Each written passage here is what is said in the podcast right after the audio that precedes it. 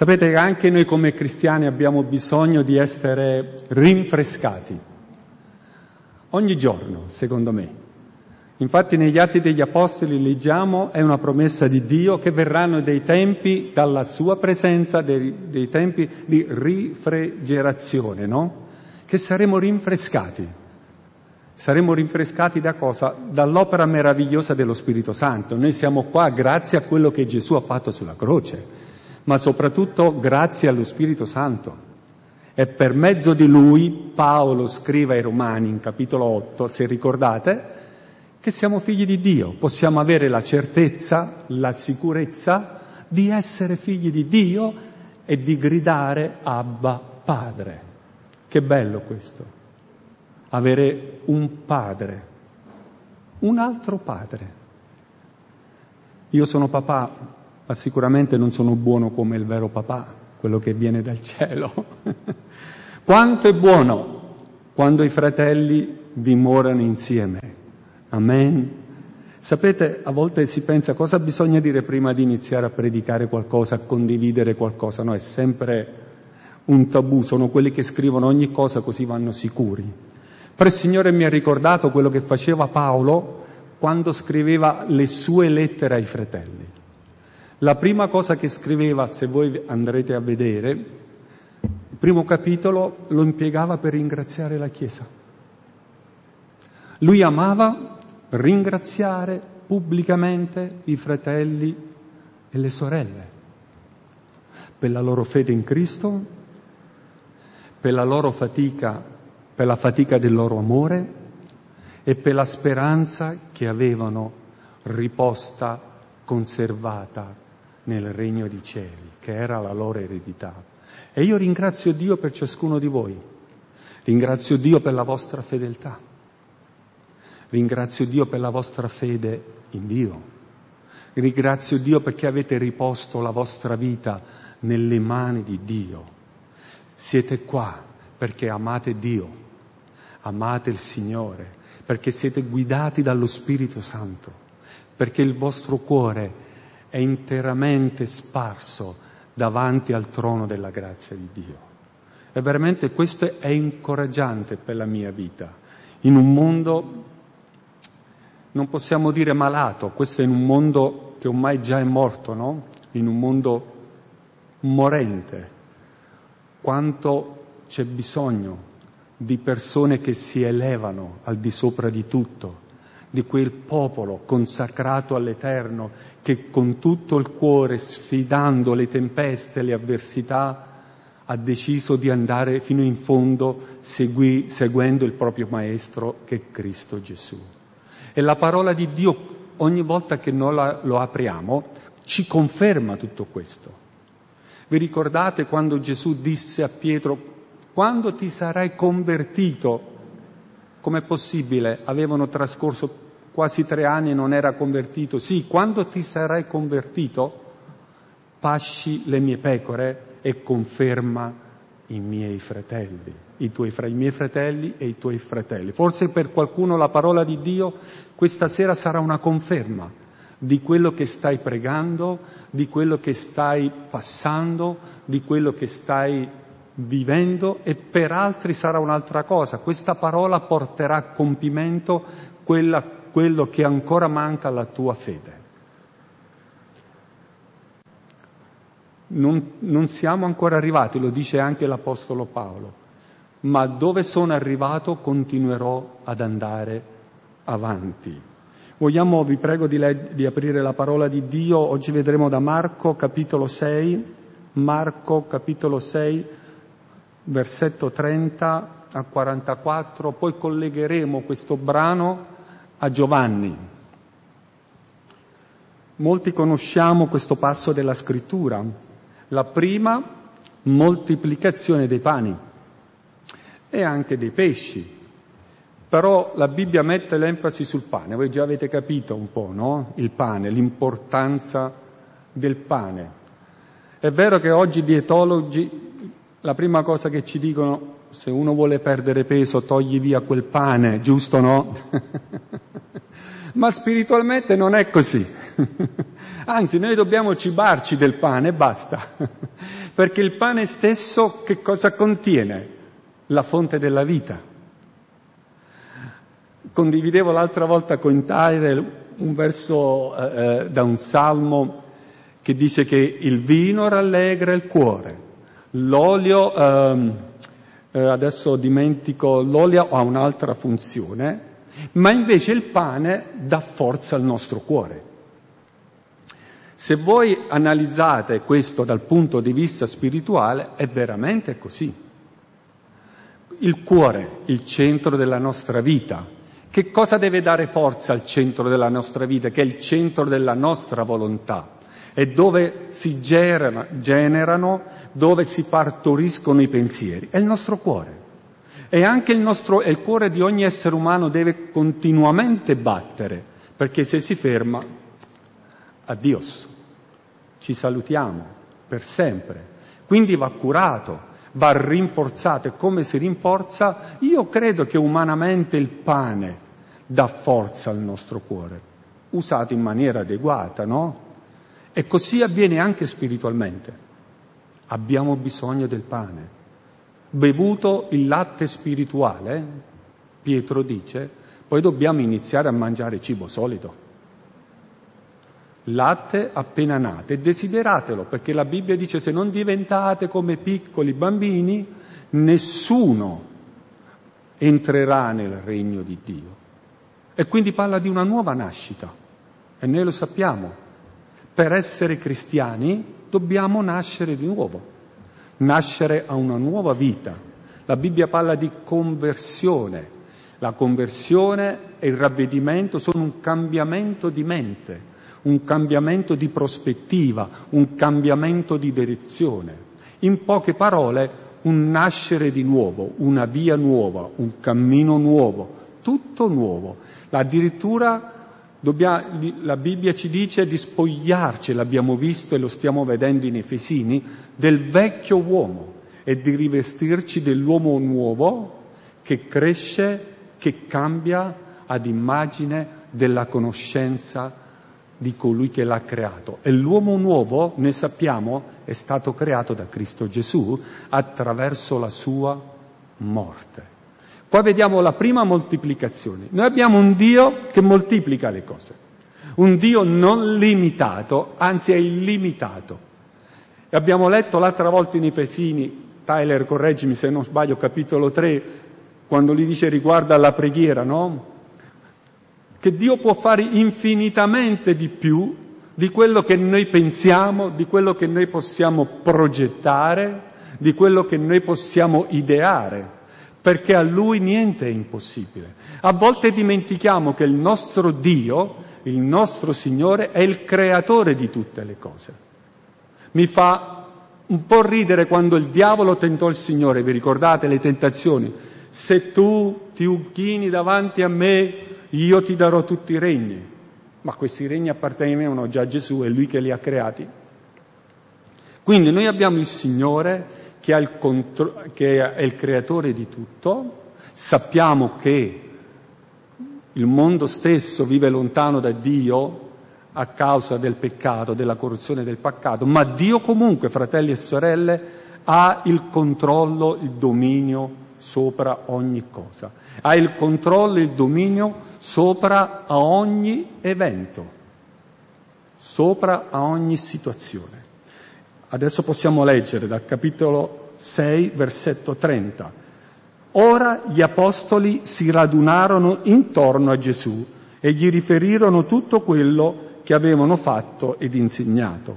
Ed egli disse loro: venitevene in disparte in un luogo solitario e riposatevi un po', poiché era tanta la gente che andava e veniva che essi non avevano neppure il tempo di mangiare.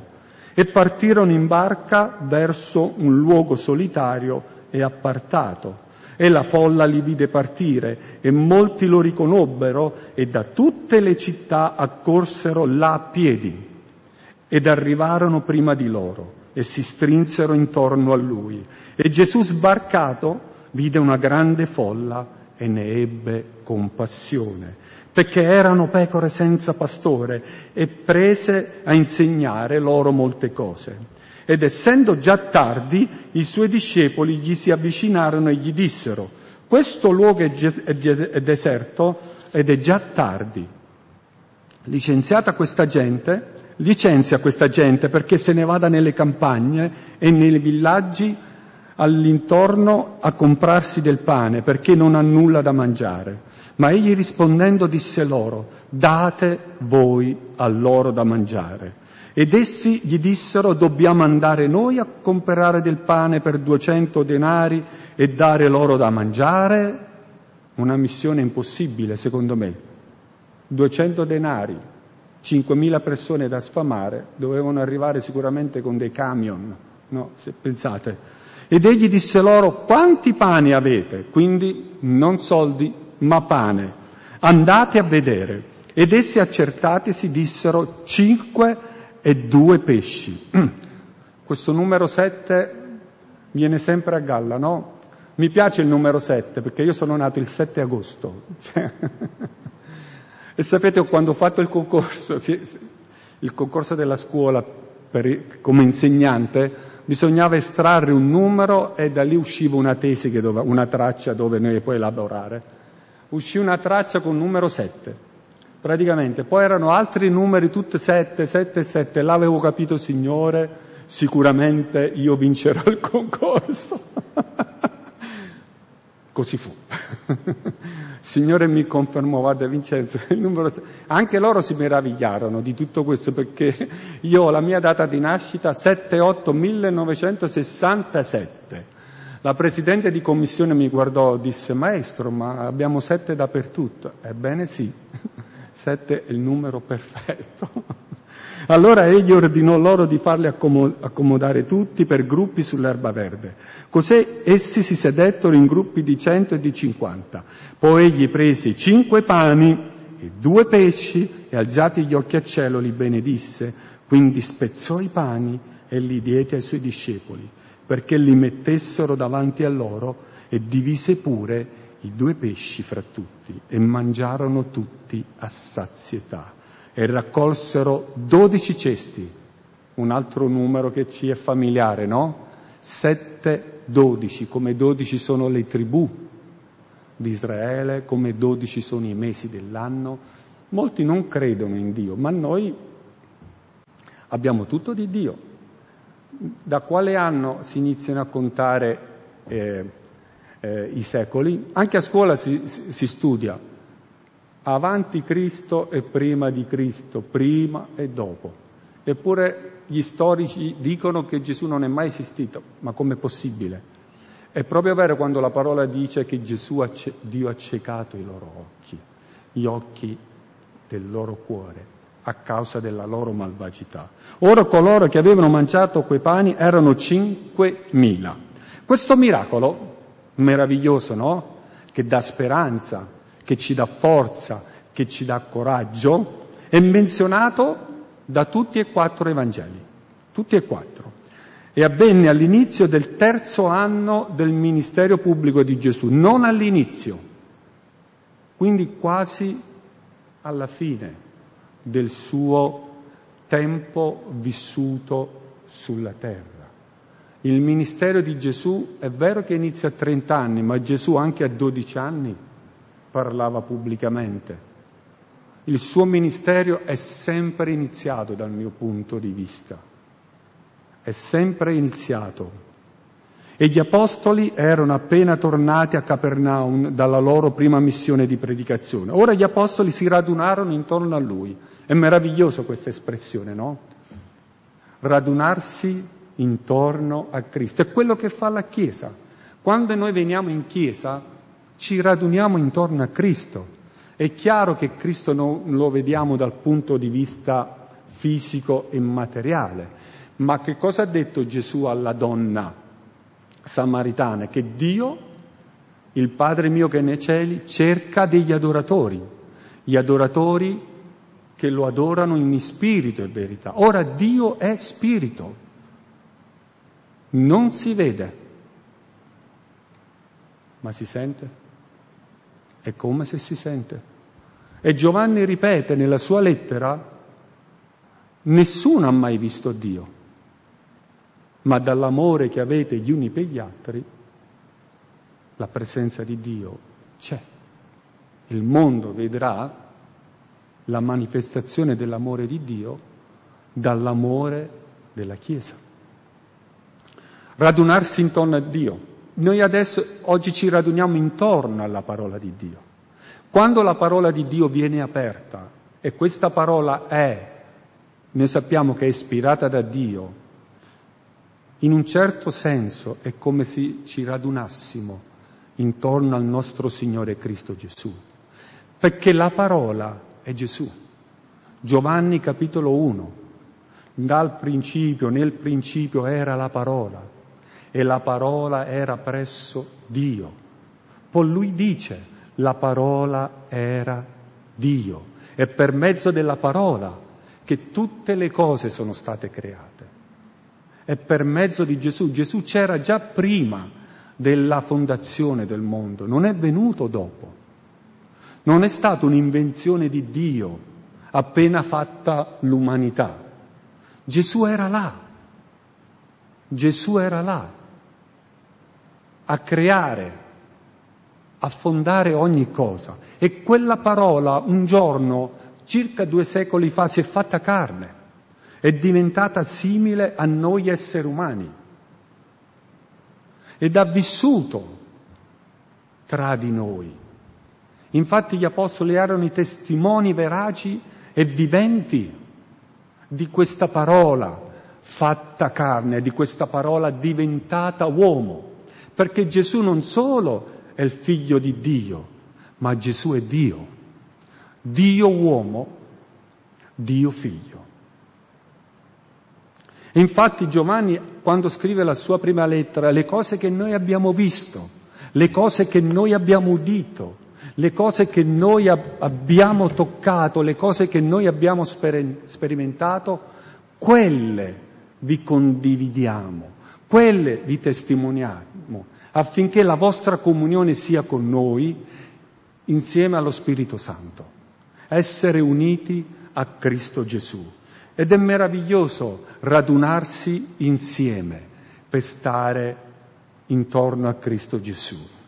Questi discepoli ritornavano da un tempo entusiasmante. Come vedete, i tempi erano meravigliosi. Lo Spirito Santo era meravigliosamente all'opera attraverso Cristo Gesù. Erano te- tempi dove c'era un fermento spirituale incredibile. La Bibbia parla di folle. In questo caso abbiamo, se voi leggete in altre parti del Vangelo, cinquemila persone met- escludendo donne e bambini, quindi si presume che potevano essere anche il doppio. E ovunque andava il nostro Signore, migliaia e migliaia di persone si radunavano intorno a Lui. Noi abbiamo letto dei grandi risvegli, non so, anzi vi invito a comprare i libri dove si parla di questi grandi risvegli. Fanno veramente bene, sono come un'acqua rinfrescante, quel pane che ci dà forza lungo il cammino. I grandi risvegli dove le persone andavano a Cristo. E Gesù li aveva chiamati, se leggiamo in versetto, dal versetto sette, sempre capitolo sei, poi egli chiamò a sé i dodici, quei dodici che Gesù scelse, e cominciò a mandarli a due a due, e diede loro autorità sugli spiriti immondi, e comandò loro che non prendessero nulla per viaggio, eccetto un bastone soltanto, né sacca, né pane, né denaro, e nella cintura, e che fossero calzati di sandali e non indossassero due tuniche. Disse allora ancora, dovunque entrate in una casa, fermatevi lì, finché non partiate da quel luogo, e se alcuni non vi ricevono e non vi ascoltano, andate via di là, scuotete la polvere dai vostri piedi e testimonia- in testimonianza contro di loro. In verità vi dico che nel giorno del giudizio il Sodoma e Gomorra saranno trattate con più tolleranza che quella città. Così partiti predicavano che la gente si doveva ravvedere, ravvedere e scacciavano molti demoni e ungevano con olio molti fermi e li guarirono. Proviamo ad immaginare tutto. mettiamoci al posto di uno di loro. Li mandò a due a due. Sapete, a volte in questo brano si, e giustamente si mette l'attenzione sul miracolo che Gesù fece, sulla moltiplicazione dei pani e dei pesci. Noi sappiamo che Gesù è il pane della vita. Però questo è un brano ricco, ricco di teologia. Ogni versetto, ad ogni evento, ad ogni movimento, ad ogni azione, si apre veramente una porta verso l'eternità.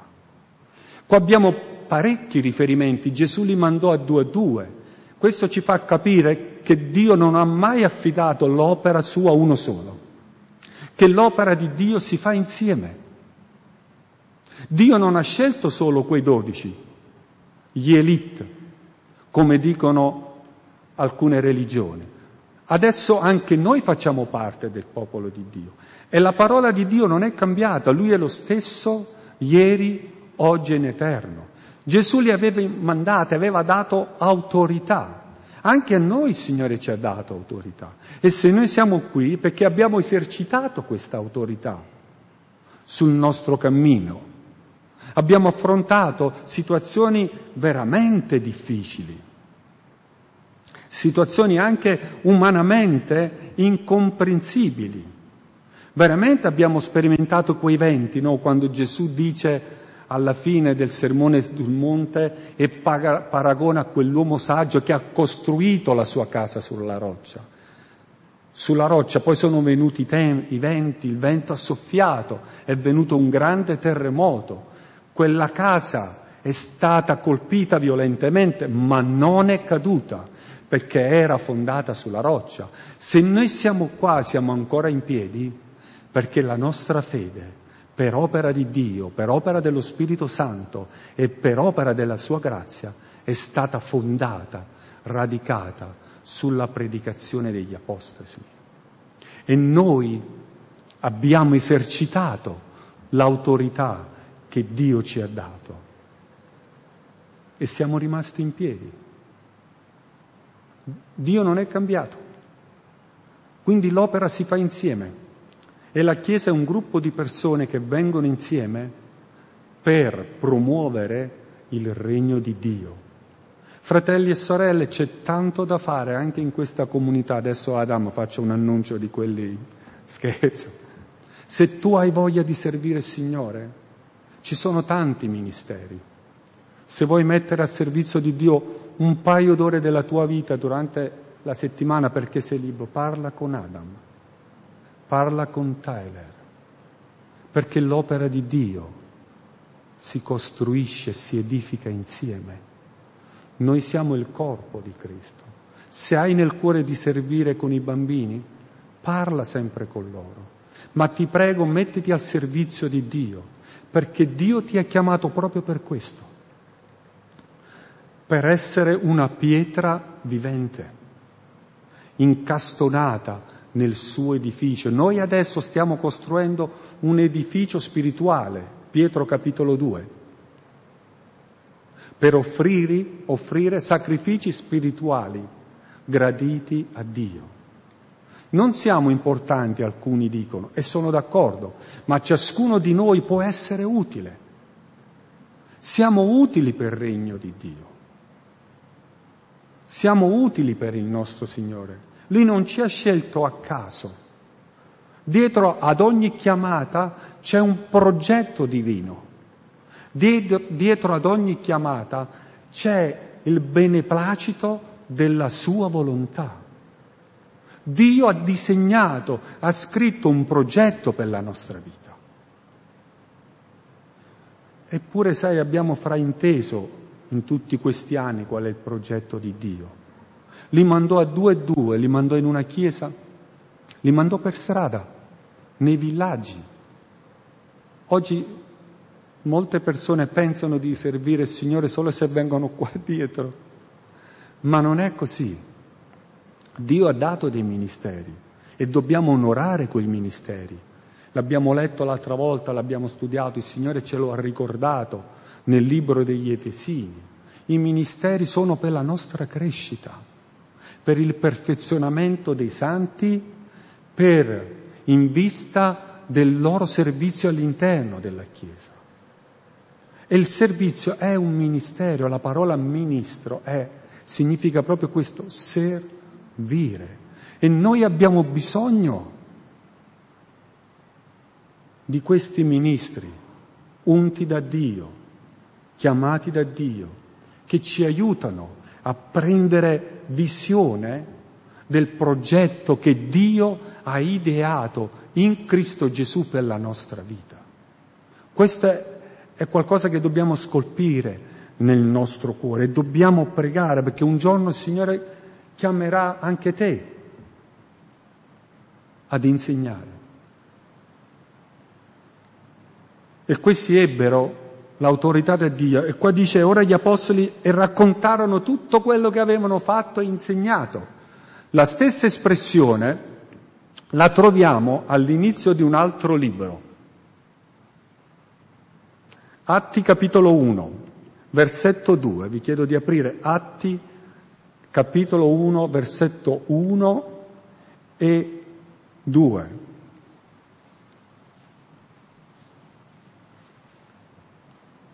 L'autore degli Atti scrive così: io ho fatto il primo trattato, o teofilo, circa tutte le cose che Gesù prese a fare e ad insegnare.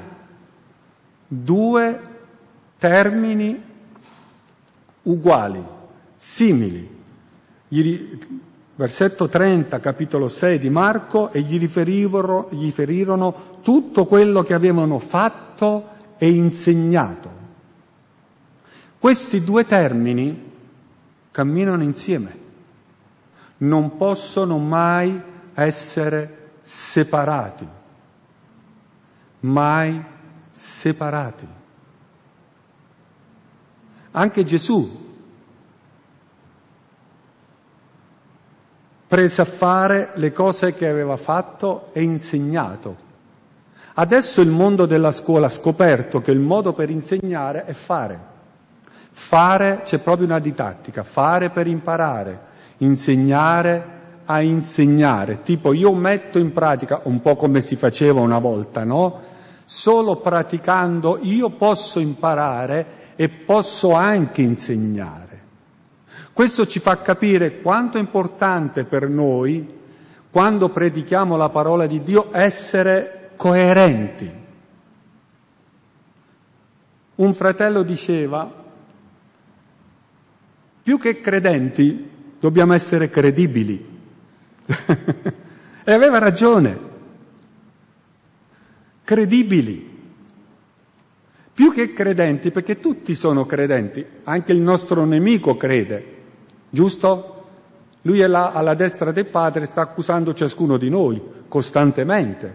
Ma noi sappiamo che eh, vicino al Padre c'è il nostro avvocato, che ci difende, che ci protegge, che ci dice vai avanti, non temere, tu appartieni a me, e colui che il Padre ha mandato a me io non lo caccerò più fuori.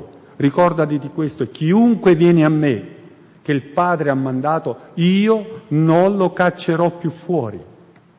Ah, il Signore, ho peccato, non ce la faccio, sono privo di forza, vieni a me, io non ti caccerò mai più fuori, perché appartieni a me, appartieni a me. Noi possiamo radunarci intorno a Cristo, perché Dio ha, ha inaugurato questa via, ha inaugurato una via nuova. Lo dice l'autore agli ebrei, non arriviamo davanti al trono di Dio per le nostre forze, non arriviamo davanti al trono di Dio perché siamo più bravi, siamo più competenti, abbiamo più talento degli altri, allora lo meritiamo, perché facciamo più opere buone, allora meritiamo il favore di Dio più degli altri.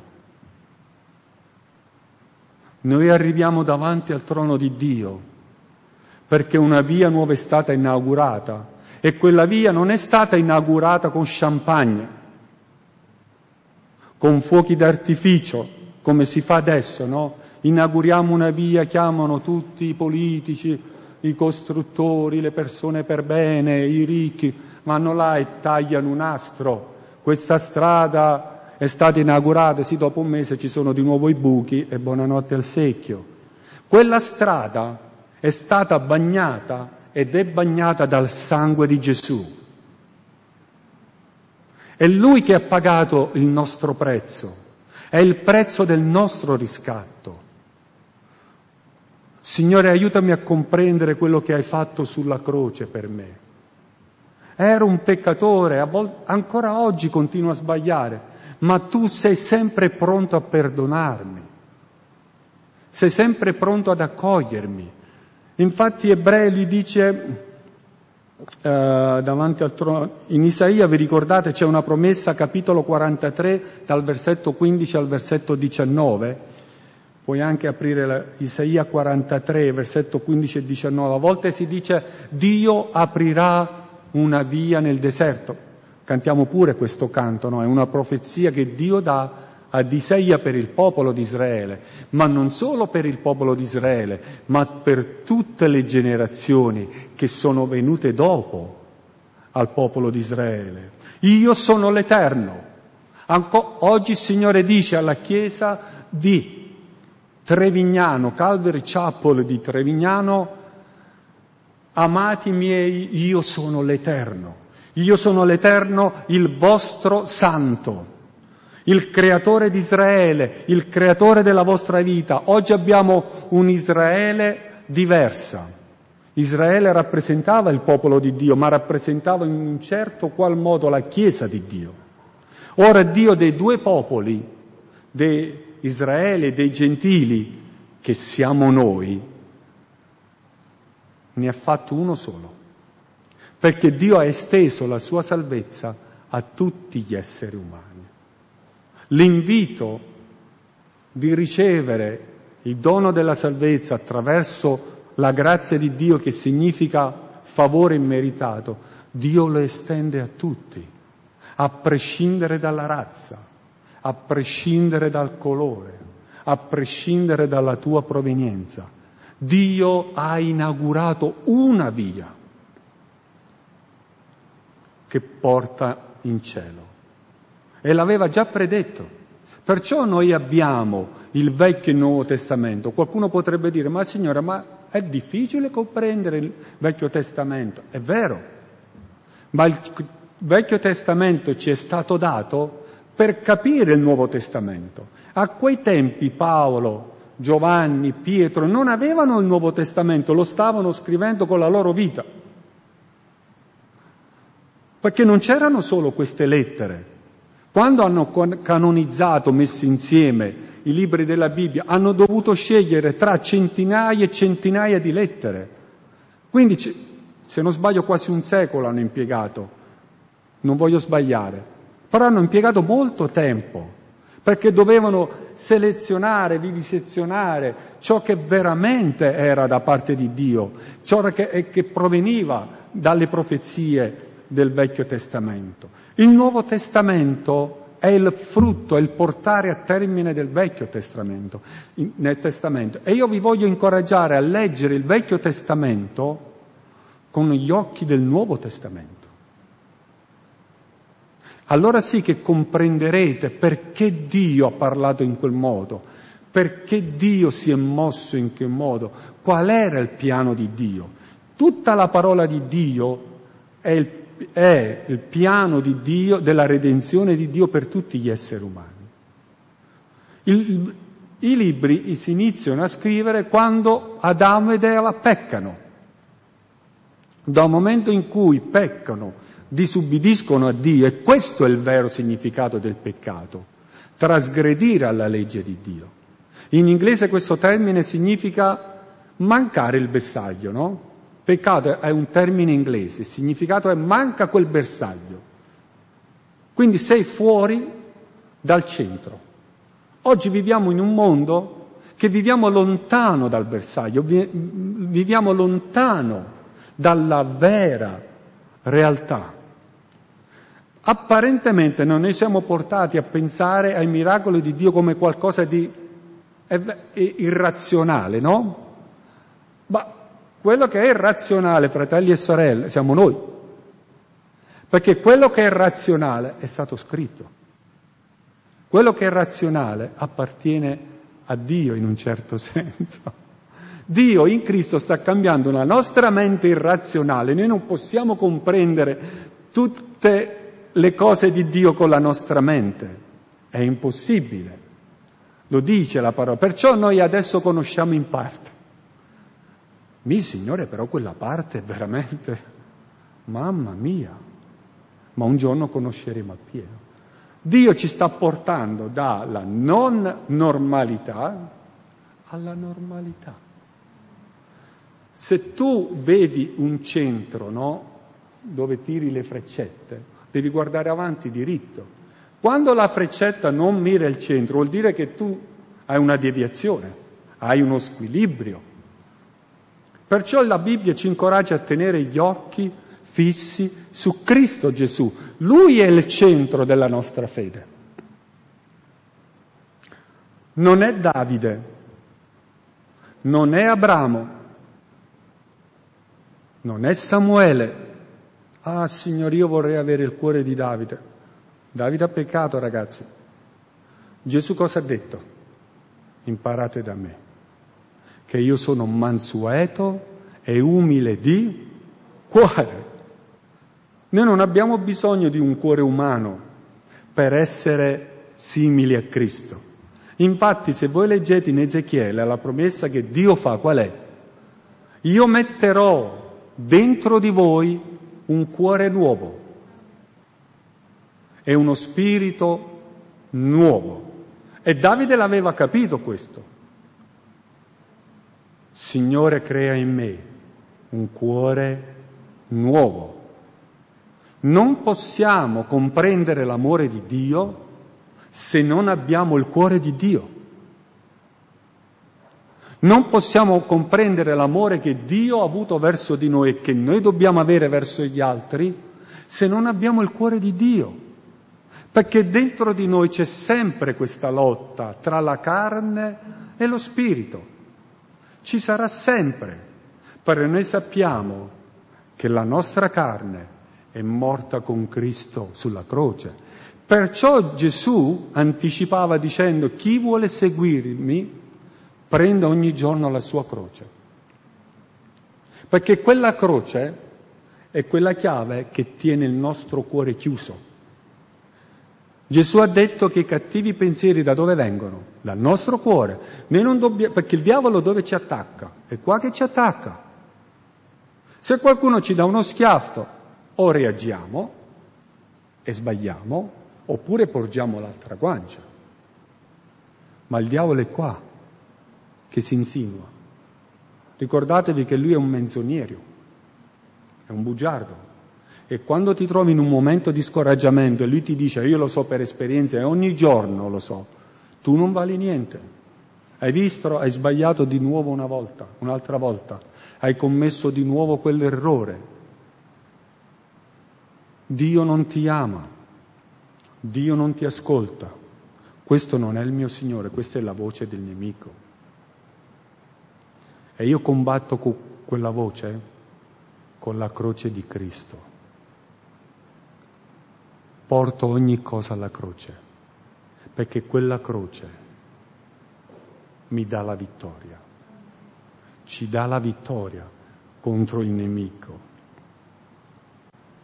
Vedete quanta teologia c'è dietro a un versetto? Sto studiando un po' la storia dei puritani, quanti conoscono questo movimento straordinario, fratelli.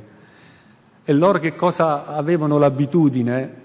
Di prendere un versetto e strizzarlo, strizzarlo, strizzarlo, strizzarlo, finché non usciva l'ultima goccia del suo significato. E avevano ragione. Possiamo stare tutta la serata su un solo versetto. Ma come qua dice, è già tardi, no? Vi ricordate come Gesù abbiamo letto, ormai era tardi e bisogna andare avanti. Versetto trentuno, ed egli disse loro: venitevi in disparte in un luogo solitario e riposatevi un po'. Quanto è bello il nostro Dio. Dio sa che abbiamo bisogno di riposarci. Dio vede le nostre fatiche, sa che fare la sua volontà, essere a tempo pieno, come i nostri ragazzi che sono qua, è dura alcune volte. Sa che lavorando duramente ad avere un impegno in chiesa è duro. Questo produce stanchezza e tante volte produce anche frustrazione, no? E i piedi vengono a mancare, ma Dio sa ogni cosa. E lui dice a questi discepoli: venitevi, ho visto quello che avete fatto, ho visto come avete lavorato duramente, siete stati là ad amministrare ore dopo ore, avete fatto consulenza, avete brecato, avete imposto le mani, siete andati di casa in casa, avete affrontato anche gli avversari, adesso riposatevi. È importante riposarci, fratelli, quando vediamo che le nostre forze vengono meno, riposa. E dove ne possiamo riposarci? Lo vediamo. Gesù li portò, partirono in barca verso un luogo solitario appartato. Qual è questo luogo solitario appartato, secondo voi? Dove noi possiamo riposarci lontano dalla folla, lontano dai rumori, lontano da tutti? Nella cameretta segreta. In quel luogo che Dio sa, appartarci con Dio. Riposarsi significa stare con Gesù ancora di più, avere del nostro tempo solo con Lui. Questo è il vero riposo e noi abbiamo bisogno di riposarci.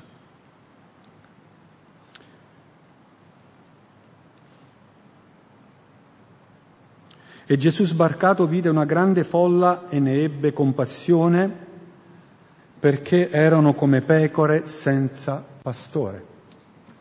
Io facevo parte di quella folla anni fa, perché c'erano due gruppetti, un gruppetto enorme che era la folla e un gruppetto un po' più ristretto che erano i discepoli. Gesù vide una grande folla ed ebbe compassione. Sapete com'era questa folla? A volte mi domando chi c'era tra questa folla. E la Bibbia ce lo dice chi c'era tra questa folla.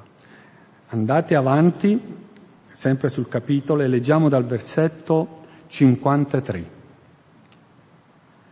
Ecco, sempre dal versetto sei, dal capitolo sei al versetto cinquantatré. Compiuta la traversata, giunsero nella contrada di Gennesaret e vi approdarono.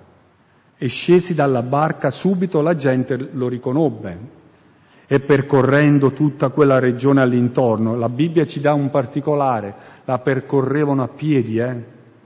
A piedi nudi, tanti chilometri. Ma non alcuni correvano, ma alcuni non avevano la possibilità di correre, perché leggiamo: questa gente percorrendo tutta quella regione all'intorno incominciò a portare chi? I malati sui lettucci. Provate a immaginare migliaia di persone, una folla inferocita, una folla senza controllo. E come accade adesso, no? Quando c'è un terremoto, oppure si va allo stadio e succede qualcosa e si vedono migliaia di persone correre, oppure l'abbiamo visto in alcune moschee dove sono state eh, messe delle bombe, la gente, bombe, la gente si accalcava e quanti morti ci sono stati. Questa era la gente. Incominciò a portare i malati sui lettucci, ovunque si sentiva dove Gesù era, correvano, e dovunque egli giungeva, in villaggio, in città o in borgata, ovunque la gente metteva gli infermi sulle piazze e lo pregava di poter toccare almeno il lembo del suo vestito, e tutti quelli che lo toccavano erano guariti. Immaginate la scena, una grande folla, malati da ogni parte, messi sulla sua strada dove Gesù passava, e tutti erano intorno, una folla ammucchiata. Questa era la folla che seguiva Gesù. A volte si dice che attraverso dodici uomini Dio ha fatto un'opera straordinaria negli Atti degli Apostoli, hanno cambiato il mondo. Ma chi ha cambiato veramente il mondo è stato il nostro Signore Gesù. Secondo me, il mio parere, i discepoli raccolsero il seme che Gesù aveva già piantato. Grandi folle seguivano il nostro Signore. e non solo venivano guariti. La prima cosa che Gesù faceva, in dat- eh, che cosa faceva dal versetto trentaquattro? E prese a insegnare loro. A Gesù non interessava più di tanto la guarigione, è importante la guarigione, ma tu puoi essere guarito e andare all'inferno, a cosa serve essere stato guarito? Perché in sé per sé la guarigione non ci salva, la guarigione non salva nessuno, quello che ci salva è l'insegnamento, la conoscenza, quella parola fatta carne, è quella parola che si è materializzata nel pane. Quel pane che Dio ha dato a tutto il mondo. La nostra fede proviene non da una guarigione. Le guarigioni non sono altro che la manifestazione della sovranità di Dio e noi dobbiamo cercarle le guarigioni. Perché Dio è scritto che la parola di Dio era accompagnata da segni, miracoli e prodigi. Noi dobbiamo ritrovare il coraggio, la fede e il vigore anche di pregare per i malati. Che in questa chiesa possono venire, le persone possano sentire che qui c'è Cristo e venire correndo portando i loro malati qua davanti. Oggi la nostra fede è diventata veramente logica e questo è un pericolo. È chiaro che la sovranità spetta a Dio. Tutti quelli che lo toccarono furono guariti, quelli che non lo toccarono, non sappiamo, non furono guariti. Attraverso l'Apostolo Paolo, il Signore aveva mostrato la sua potenza, Paolo pregava, le persone risuscitavano pure, eppure lui non fu guarito. Ma come disse Brenda, sono affari loro, sono affari di pietra. La fede è anche questa. Il mondo ha bisogno anche di questo. In un mondo così scientifico che cerca di dare una risposta ad ogni cosa, quello che può sconvolgere la sapienza umana, quello che può mettere sotto sopra la, lo- la nostra logica è un'azione soprannaturale. L'errore che abbiamo fatto è che nel corso dei secoli la Chiesa, alcune parti della Chiesa, scusate, rettifico, ha messo troppo enfasi sulla guarigione, ma poco sull'insegnamento.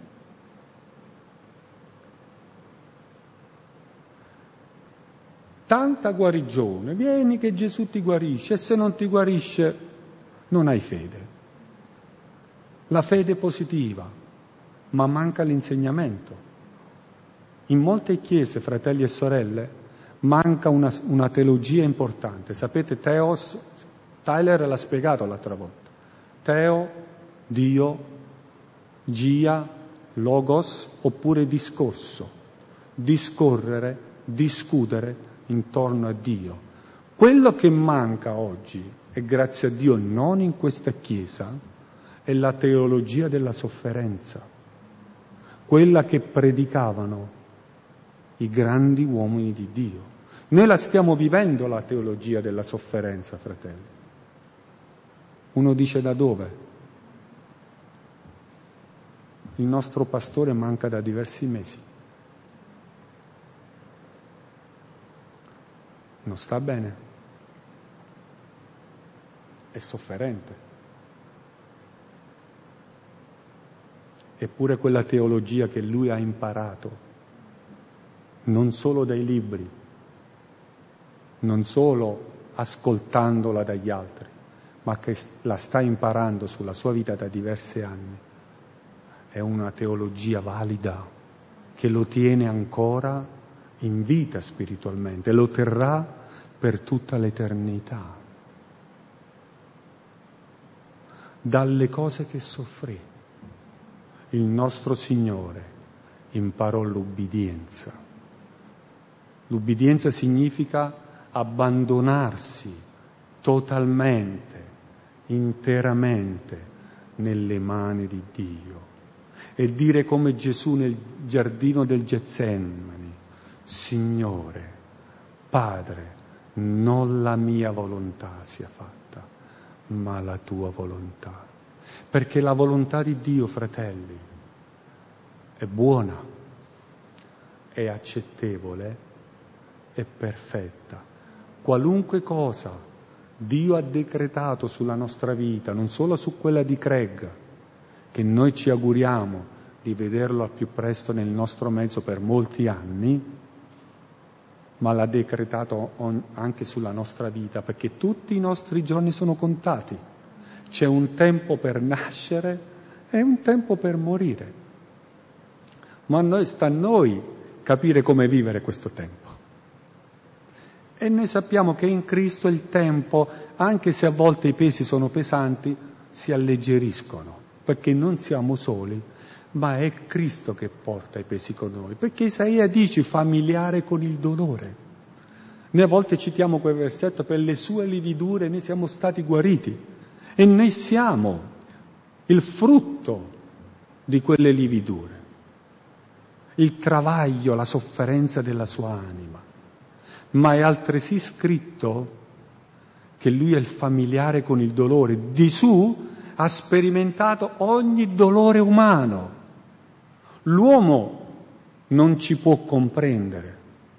Gli stessi nostri genitori, la nostra moglie non ci comprendere, ma Dio sì. Nella sofferenza Dio è con noi, perché la parola compassione significa questo, dal latino cum, insieme, e patrio, soffro, cioè soffrire insieme. Il da greco pateia, simpatia, provare emozioni con. Quindi quando noi soffriamo, fratelli e sorelle, Cristo soffre con noi. Non è soltanto vicino a noi, ma Dio sta soffrendo come noi. Questo significa la parola compassione. Oggi la usiamo in un'epoca moderna per dire: ah, come disprezzo, ho compassione di te. Avete mai sentito? Mi è capitato qualcosa che qualche persona che ti fa qualcosa di male, no?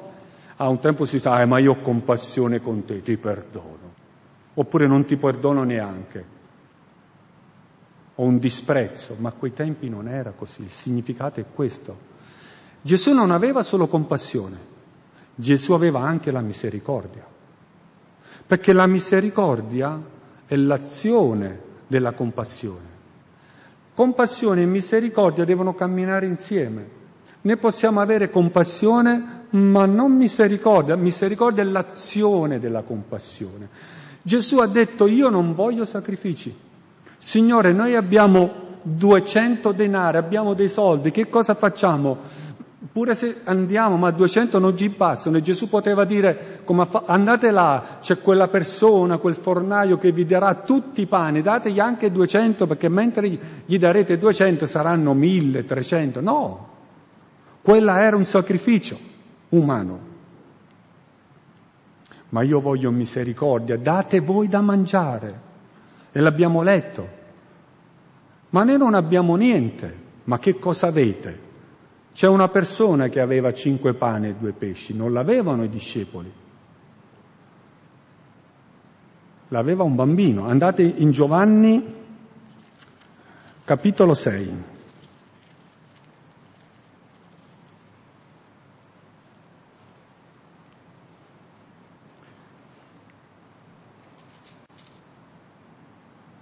Versetto nove.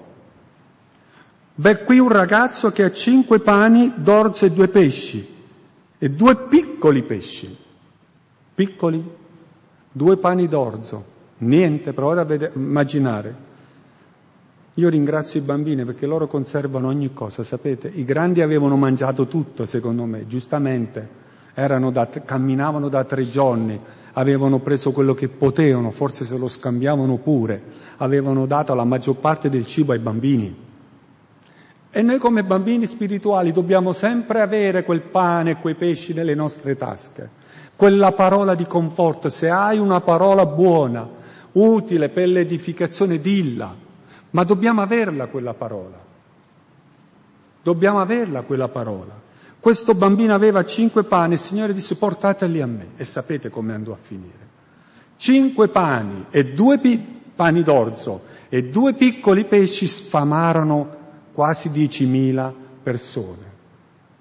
Signore, io non so leggere, io non so scrivere, non ho fatto la scuola, al massimo suono il campanello, non sono la batteria, al massimo batto con il martello da qualche parte, non so cucinare, non mi so fare neanche la colazione. E vi ricordate quando il Signore chiamò Mosè e gli disse: Mosè, tu devi andare dal mio popolo? E Mosè si lamentò: Signore, io non riesco a, a sono balbuziente, quindi. E il Signore cosa gli, gli mise Aronne, il sacerdote. E noi nel Vecchio Testamento non siamo soli, abbiamo lo Spirito Santo che opera attraverso la nostra vita. È Lui che ci ricorderà tutte le cose che Dio ci ha insegnate nel momento opportuno. Ma la parola di Dio dice: predisponete la vostra mente all'azione. Lo dice Pietro, è importantissimo questo. E Paolo lo ribadisce nel capitolo dodici, al capitolo dodici ai Romani: siate rinnovati nello spirito della vostra mente. È nella nostra mente che avviene ogni cosa. È nella nostra mente. Dio ci ha dato la sapienza e anche l'unzione. Giovanni dice: voi avete ricevuto l'unzione. L'unzione serve per avere una chiara rivelazione del piano di Dio. Perché il piano di Dio per i non credenti è un mistero. E Dio ha affidato il compito alla Chiesa, attraverso l'unzione dello Spirito Santo, di rivelare questo mistero. Qual è questo mistero? Poi mi invito, il tempo è ormai scaduto, a leggere Giovanni, è veramente collegato, che il pane della vita, quel vero pane, aveva un significato spirituale, non solo materiale. Il pane della vita, dice Gesù, versetto dal capitolo sei di Giovanni, versetto ventisei, anzi ventisette, adoperatevi non per il cibo che perisce, ma per il cibo che dura in vita eterna, che il Figlio dell'uomo vi darà, perché su di lui il Padre, cioè Dio, ha posto il suo sigillo. È su Cristo Gesù che Dio ha posto il suo sigillo. Perciò Gesù ci insegna a pregare nel suo nome, a invocare il nome di Dio nel suo nome, perché è su Cristo che Dio ha posto il suo sigillo. È in Cristo Gesù che Dio ha fatto prosperare la sua volontà. Qui c'è uno più grande di Salomone, ha detto Gesù. Signore, qui c'è uno più grande di Davide, e questo sono io. Perché in me Cristo ha fatto, Dio ha fatto abitare, in Cristo, non in me, tutti i tesori della scienza e della sapienza. Questa domanda, se poi leggete un altro passo della Bibbia, la, la fecero i discepoli a Gesù. Gesù mangia. Sei stanco, la gente è tanta, mangiamo, dai. E Gesù gli rispose: il mio cibo non è di questo mondo, il mio cibo è questo, fare la volontà di colui che mi ha mandato. E Dio ha dato un mandato alla Chiesa, di andare per tutto il mondo, di predicare l'Evangelo e di sfamare le folle. Perché c'è un popolo lì fuori che sta cercando disperatamente aiuto. Io ringrazio Dio per tutti voi, per tutte le persone nuove che sono qui. Questo è un segno tangibile del favore di Dio su questa Chiesa. Non perché siamo più bravi degli altri, ma perché Dio un giorno ha guardato noi in mezzo alla folla ed ha avuto compassione. E, attraver- e ha usato misericordia sulla nostra vita. Abbiamo cantato: degno, degno, degno è l'agnello, colui che è stato immolato sulla croce per ciascuno di noi. Gesù ha detto: io sono il pane vivente che è disceso da cielo, se uno mangia di questo pane vivrà in eterno. Ora il pane che darò è la mia carne che io darò per la vita del mondo. Volevo concludere con alcune riflessioni brevemente, poi è tardi. Anche in questa occasione i discepoli impararono delle lezioni importanti sul servizio per Lui, perché noi stiamo imparando a conoscere Dio per servire Lui meglio, per camminare in modo degno, comportarci in modo degno della santa vocazione con la quale Cristo ci ha chiamati.